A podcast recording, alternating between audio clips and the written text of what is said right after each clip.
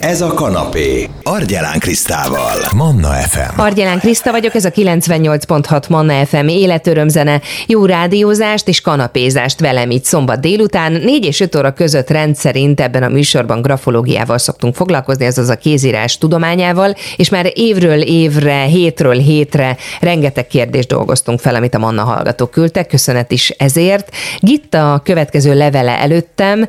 Arra szeretném megkapni a választ, hogy mennyire viseli meg a gyerkőcöt a vállás. Látszik-e ez a kézírásban? Most ötödikes a gyermekem, és sajnos azt tapasztalom, hogy egyre csúnyábban ír.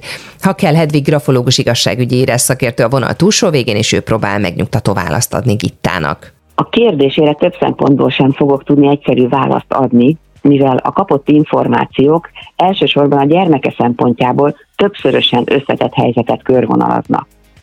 Egyfelől, mint említette, a családban éppen vállás zajlik. Másfelől a gyermek életkorára utalva, ugye az épp a kiskamaszkorba esik, egyben felső tagozatba is lépett, és az írástudás stabilitását is érinti ez az egész helyzet. Mindig szomorú hallani, ha egy párkapcsolat a vállásig jut. A megszokott közös élet végének a tudata minden érintettet megvisel, szülőket, gyermekeket egyaránt. E speciálisan nehezített élethelyzet gyakran társul a bizonytalanság, a szorongás, a szeretetvesztés érzésével, és az ezekhez kapcsolódó, nem ritkán önmarcangoló, vagy épp a másikat vádló gondolatokkal.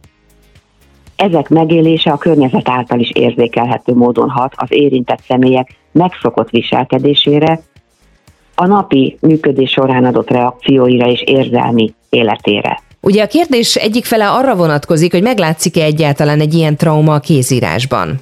Már többször említettük az adások során, hogy a kézírás testi, lelki, gondolati működésünk tükre. Ha valami bán bennünket, az az írásunkban is nyomot hagy. A vállás pedig egy olyan élethelyzet, ami történjen bármilyen kultúráltan is, bántja, kibillenti az embert érzelmi egyensúlyából. Ezzel gyermekesem lehet másként. Az ő helyzete ráadásul, ha lehet, még bonyolultabb, hiszen annak sokrétűségéből adódóan e vállási helyzetet egy kiskamat társakra és a világra éppen nyitó érzékenységével, és nem mellesleg az iskolában is számos változással együtt kell megélnie, és valahogy feldolgoznia. Nagy teher ez egy ilyenkorú gyermeknek. Eleve milyen nehézségei lehetnek egy kiskamasznak, amikkel meg kell küzdenie? Ötödikesként új tantárgyakkal, szaktantermekkel ismerkedik, új tanárok sorával találkozik az iskolában.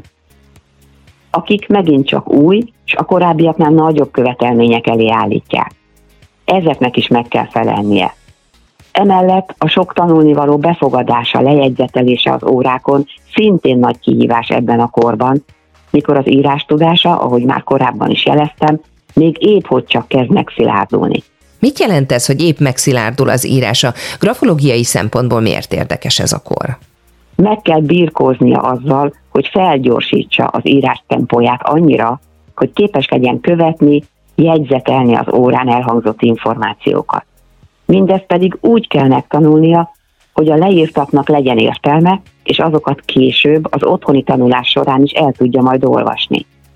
Lássuk be, az iskolai követelmények teljesítése ebben a korban még kiegyensúlyozott háttérrel sem könnyű egy kis kamasznak, hát még egy vállással nehezített helyzetben. Biztos lehet tehát abban, hogy vállásuk az említettek együttese nélkül is megviselni a gyermekét. Ennek jeleit már bizonyára ön is tapasztalja. Gondolok itt a szélsőségekre hajló reakcióinak gyakoribbá válására. Mi a véleményed Hédi a csúnyuló írásról? Az említett egyre csúnyábbnak tetsző kézírása úgy vélem, árulkodik ezen érzelmileg terhelt élethelyzetről, de nem feltétlenül hordozhat kizárólag erre utaló markáns jeleket. Mi lehet ennek az oka? Árulkodik sok minden a kézírásról, akár az érzelmi hullámzásról is, de nincs markáns jele. Felső tagozatba lépve a gyermekek kézírása szinte törvényszerűen veszít esztétikai megjelenéséből. Ennek oka a már említett megnövekedett követelmények együttese, mely az órán elhangzott információk rögzítéséhez a megszokott írástempónál jóval gyorsabbat kíván meg tőlük. Ezt pedig kezdetben nem tudják úgy teljesíteni, hogy írásuk ne veszítsen az olvashatóságából és a megszokott külleméből. Mindez folyamatos gyakorlás útján érhető el, amelynek során minden gyereknek egyedileg kell kikísérleteznie a betűk egyszerűbb, gyorsabb kapcsolási módjait, hogy írásuk lendületesebbé váljon. Ebben a korban tehát a kézírás esztétikus megjelenésének romlása törvényszerű, ezért felülírhatja, elfedheti az érzelmi működés változásából fakadó írásmódosulások nagy, nagy részét. Ezt fordítsd le nekünk egy picit, Hédi, mit értesz alatta?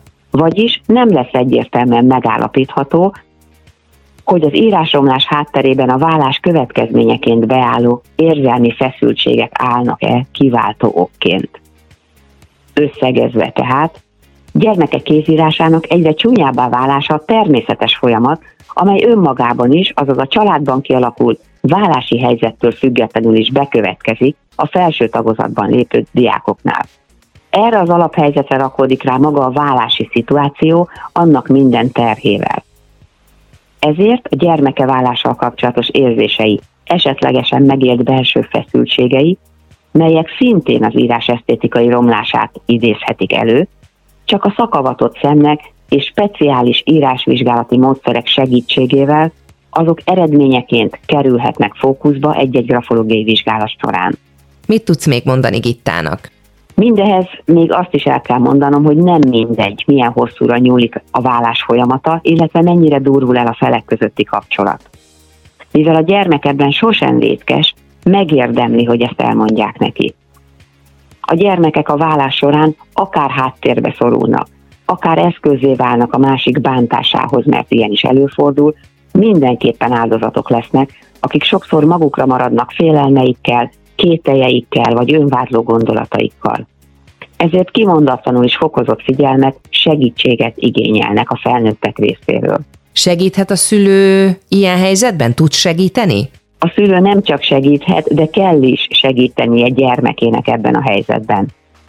Most, hogy már Gitta is ismeri az elmondott ötödikes korral járó kihívásokat és nehézségeket, ezek birtokában értően, odafigyelően fordul gyermeke érzelmei felé, már is sokat tett azért, hogy oldja a feszültségét.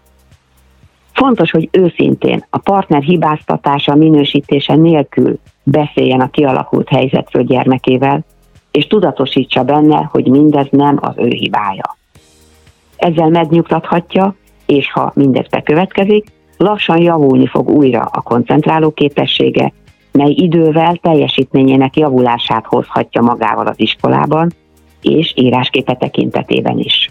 Nagyon szépen köszönöm, Hakkel Hedvig grafológus igazságügyi írás szakértő volt a beszélgető partnerem itt a Manna fm és az volt Gitta kérdése, hogy vajon megviseli a gyermekét a vállás, kiderülhet ez a kézírásából, mert hogy ő azt tapasztalja, hogy most ötödikes és egyre csúnyábban ír. Hát ugye elmondta Hédi, hogy itt több szempontot is figyelembe kell venni, mert egyrészt ugye van ez az érzelmi megrázkódtatás, vállás a családban, ami se a gyerekeknek, se a felnőtteknek nem könnyű.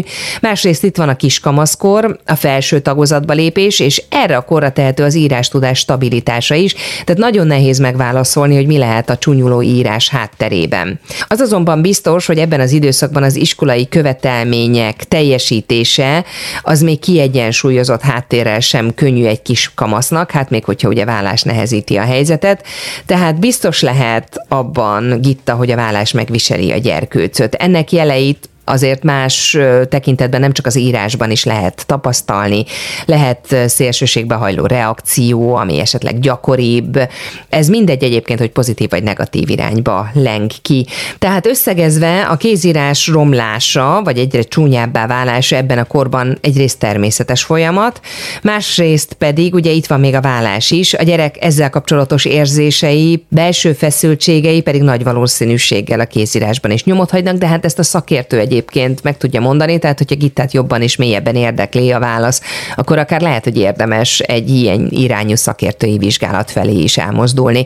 Nagyon szépen köszönöm Hakkel Hedvig grafológus igazságügyi érez szakértőnek a válaszadást, és hogyha valaki úgy érzi, hogy hasonló helyzetben van, ha nem is ötödikes a gyerek, de mondjuk érdekelni ez a téma egy kicsikét mélyebben, akkor természetesen újra hallgatható formában ezt a beszélgetésünket is a Manna FM podcast felületén meg lehet találni, akár itunes akár Spotify-on. Manna, ez a kanapé. Argyelán Krisztával. FM.